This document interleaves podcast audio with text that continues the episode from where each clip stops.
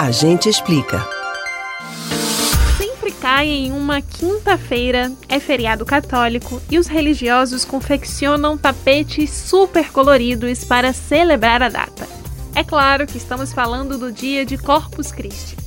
Apesar da gente reconhecer a data, assim quando são citadas algumas características, muitas pessoas não sabem exatamente o que o feriado de Corpus Christi significa.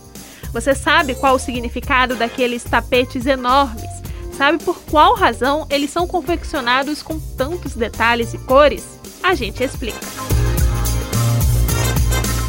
A solenidade de Corpus Christi, que significa o corpo de Cristo, é uma comemoração litúrgica das igrejas católica ortodoxa, católica apostólica romana e anglicana, que ocorre na quinta-feira seguinte ao domingo da Santíssima Trindade. Apesar de algumas pessoas não entenderem a data, ela é uma das mais importantes da Igreja Católica e recheada de simbolismos.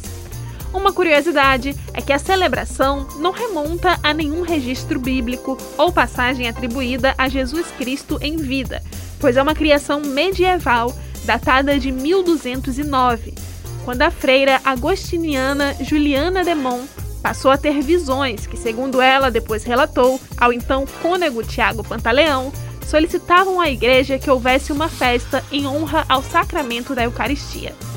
Depois disso, a data se popularizou e tornou-se uma das formas de homenagear uma das ações mais importantes da igreja. Ok, mas como surgiram as tradições desse dia? Como os famosos tapetes surgiram? Essa tradição e manifestação artística popular surgiu em Portugal e veio para o Brasil com os colonizadores. Os desenhos utilizados são variados, mas enfocam principalmente no tema da Eucaristia.